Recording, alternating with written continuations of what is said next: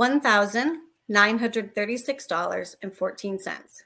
I needed to manifest that within 10 days so that I could be able to afford tickets to fly to my mission where I was sent uh, with the ministry I was with. And I'd like to tell you the story and how that happened on less than $20 non guaranteed uh, stipend each week. Wow. Welcome to Uplift Inspiring Stories to Uplift the World. I am Gemma Serenity Gorokoff, your host, and today we have the miraculous story of Marcie Macari. Thank you for joining us. Thank you for having me. So, I was a part of a Christian ministry. We did theater, and I was newly married and the it was um, the pay rate was non-guaranteed stipend so sometimes you made something sometimes you made nothing but the non-guaranteed stipend rate was $20 a week um, and we were told that in order to be sent where we believed we were being called which was south africa we would need to be able to come up with $1936.14 for the both of us. So we were given permission to perform two person plays um, to whatever churches would have us in exchange for what's called a love offering, where they just take up a random offering. People give what they can, and whatever's in the offering plate is what you're given. So, my husband at the time and I were driving around multiple cities looking for something to be able to do this um, and then be able to put the love offering toward what we needed. And we found this very small, very run down, kind of apostolic church in the middle of a downtown city. I can't remember what city, might have been Philadelphia. And uh, we went in. It was like a service on a Wednesday night. It was a very random sort of day to have um, people in. And we saw that they were open. So we went in, we found the pastor, we told him who we were, we told him what we were looking to provide for the evening in exchange for a love offering. He was very receptive. And um, we waited for the church to fill up, and only eight people came plus the pastor, nine people in the whole church.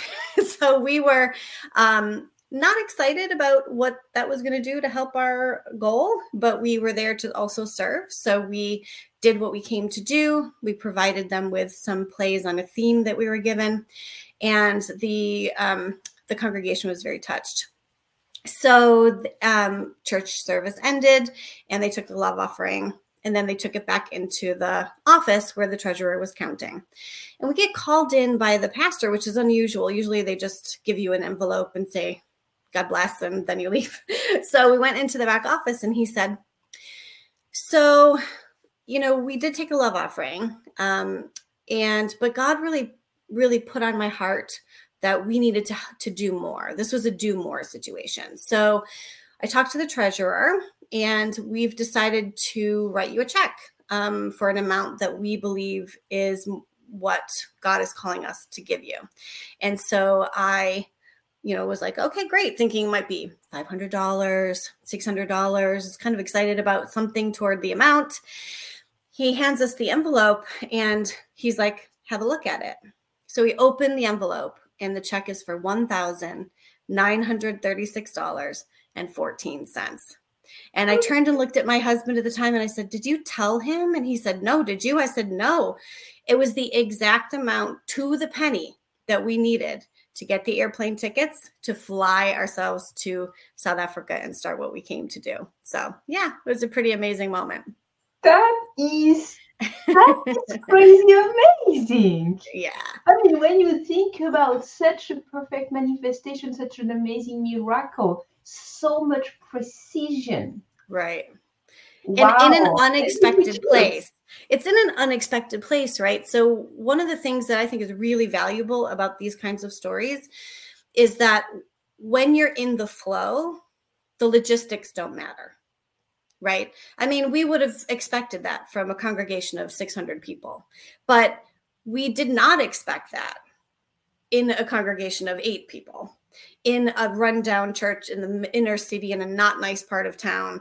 That was just not something that was in our purview, but we were in the flow. We were doing what we were called to do. We provided our best, even though we didn't know what we would receive in return. And I think that the universe really was showing us that what you see is never what you can get right? Like don't judge don't judge a book by its cover. Don't judge a situation by the way it looks because if you're manifesting none of the tangibles that you're looking at actually matter. So yeah it's a great story. I think, I think you are exactly right in your understanding of this miracle. Because when it said ask as if you have already received which yes. is the magic of manifestation. This is exactly how it works. Correct. You have believed so much in yourself with your at that time husband that $1,936.14 was the amount you would put together towards a ticket to continue your mission, continue to receive $20 a week Yes. As a stipend, plus of course food and lodging and things like that, because that sure. was provided. But to actually be able to do that, knowing that you wouldn't do that on your own, mm-hmm. not in 15 days. No, and the other thing is that we, you know, a lot of people like to say that manifestation is a direct result of the effort that you're putting in. And I think that there is some truth to the fact that you can't just sit in a chair and manifest something out of thin air. You do have to be in motion. But I also think that we did what we were supposed to do. We came, we provided the service we were requested that we had to offer, right? Like we we did our very best. We offered our best, even though um, we knew that what we were offering was not a fair exchange for that much money. I mean, it was a 15 minute spot in the middle of a service, right? Like we, but we still did what we were told to do. And so we did what we, what the universe had us do. And I think that it's important to remember that if you do the part that you're called to do, even if it doesn't seem in, a, in sort of fairness from what you're asking, that's not how the universe works. You put yourself in motion, the universe will respond. Yeah, exactly. In French, we say aide-toi et le ciel t'aidera, which means help yourself and heaven will help you. Oh, I love that. That's excellent. And that is true because you put yourself in motion, even though you don't know the logistics of it. Mm-hmm. And before you know it, it has happened. Yes, yes. But you have to keep on believing and imprinting your consciousness with the actual result you dream of. Correct. That that cannot stop. You you cannot yes. doubt yourself, and you that's cannot where, doubt yeah, God. That's the faith part. Yes. Exactly. Wow. Now I know you have another miraculous story for us. That sure. was also like, I mean, how things are aligned suddenly, but just unfold in front of you. Mm-hmm. And so, what about logic?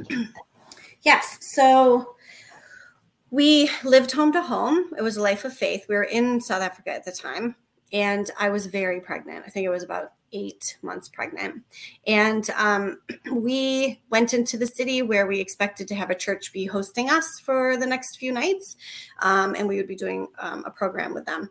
And the church was unresponsive. They weren't answering their phone. There was nobody, nobody had been in contact with us the couple days prior. We had no no idea where to go.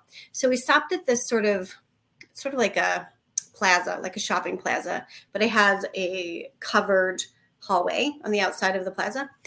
And um, we were there and we were on the payphone because back then we didn't have cell phones. so we were on the payphone making calls to see if we could find a place to lodge for the evening. And um, there were four of us, and um, we didn't have the room in our vehicle to sleep. So, um, being very pregnant and wanting a bed, we were we were trying very hard to find a place to sleep, even a floor um, of a church, but nobody was responding. And I turned to my team and I said, I feel like I need to go in that ice cream shop over there. And they kind of all chuckled, like, yeah, I'm sure you do. Going in an ice cream shop, pregnant lady, you know. And I said, yeah, just gonna go in there. So I walked in there and talked to the person behind the counter. He was a very nice man. He was like, well, I don't have any place I can put you up, but let me call my pastor and see if maybe he has, you know, connections. So he called and told them who we were, the company we were we were with, they're serving, and he said he'll call back in a little bit. So I'm sitting there at a table, um, and in walks a couple. And I looked at them, and the gentleman serving the ice cream said, Oh, Chris and Christine, how are you? And I was like, you know, just smiling, being friendly. And and they said, Oh, we're great. How are you? They chit-chatted for a minute. And he said, This is Marcie, and she's with this particular company and um, the ministry. And um, they're looking for a place to stay. So she's just sort of hanging out with us for a minute. And Chris and Christine turned and looked at me and said, We hosted your ministry's teams for years in Germany. They're like, come home with us. And so, so we went and I went out into the hallway and I said, we have a place to stay for the next week with what's called a, um, a super host. They have many years of experience hosting. I'm like, they're super hosts are from Germany and they're going to put us up for the next week. And I'll never forget the look on the faces of the team because I went where I was told to go to get what we needed, but it did not make logical sense. An ice cream shop in the middle of nowhere at you know eight o'clock at night. You know, they just they thought it was just sort of a crapshoot. But I just, you know, I've always had that sort of instinct to be led where things don't make sense but really do in the end. And so yeah, it was just uh it was really fascinating. So it was it was great. It was a great connection, and um, I had really beautiful time with them. So yeah, that is it. that is so blessed. But also, when you live, when you experience a mission and that you are living by faith mm-hmm. with no money, like like really, really little money. Yes. With only faith to be hosted by people mm-hmm. of the congregation. Yeah. And that's what you expect. And that's what people know. And they know that they're going to actually host the next series of missionaries. right? Yeah. Yeah it's it was amazing and in that in this ministry you know i, I served for uh, five years a little more than five years and um, i have stories upon stories upon stories of those experiences and you know the in your other podcast we discussed some of the negative parts of that particular um, experience but this part of that experience was very rich and very um, it really solidified my belief in something that is greater than us and our ability to tap into that, whatever you call it, however you define it. It's really the best part of being human is to is to walk between those physical and spiritual lines and to have the ability to connect with this amazing source while also still experiencing all the beauty of being human so i just i love that part of of who we are and what we're experiencing here on earth it's great that's fabulous. That's fabulous. Marcie, you are such a blessing oh. to share with us that kind of stories, to open up, to uplift our spirits. I Yay. absolutely love it. Thank you again for having me. You're such a pleasure to chat with. I really looked forward this to this from yesterday. So thank you. Oh, absolutely. It's going to be perfect. Thank Yay. you so so much.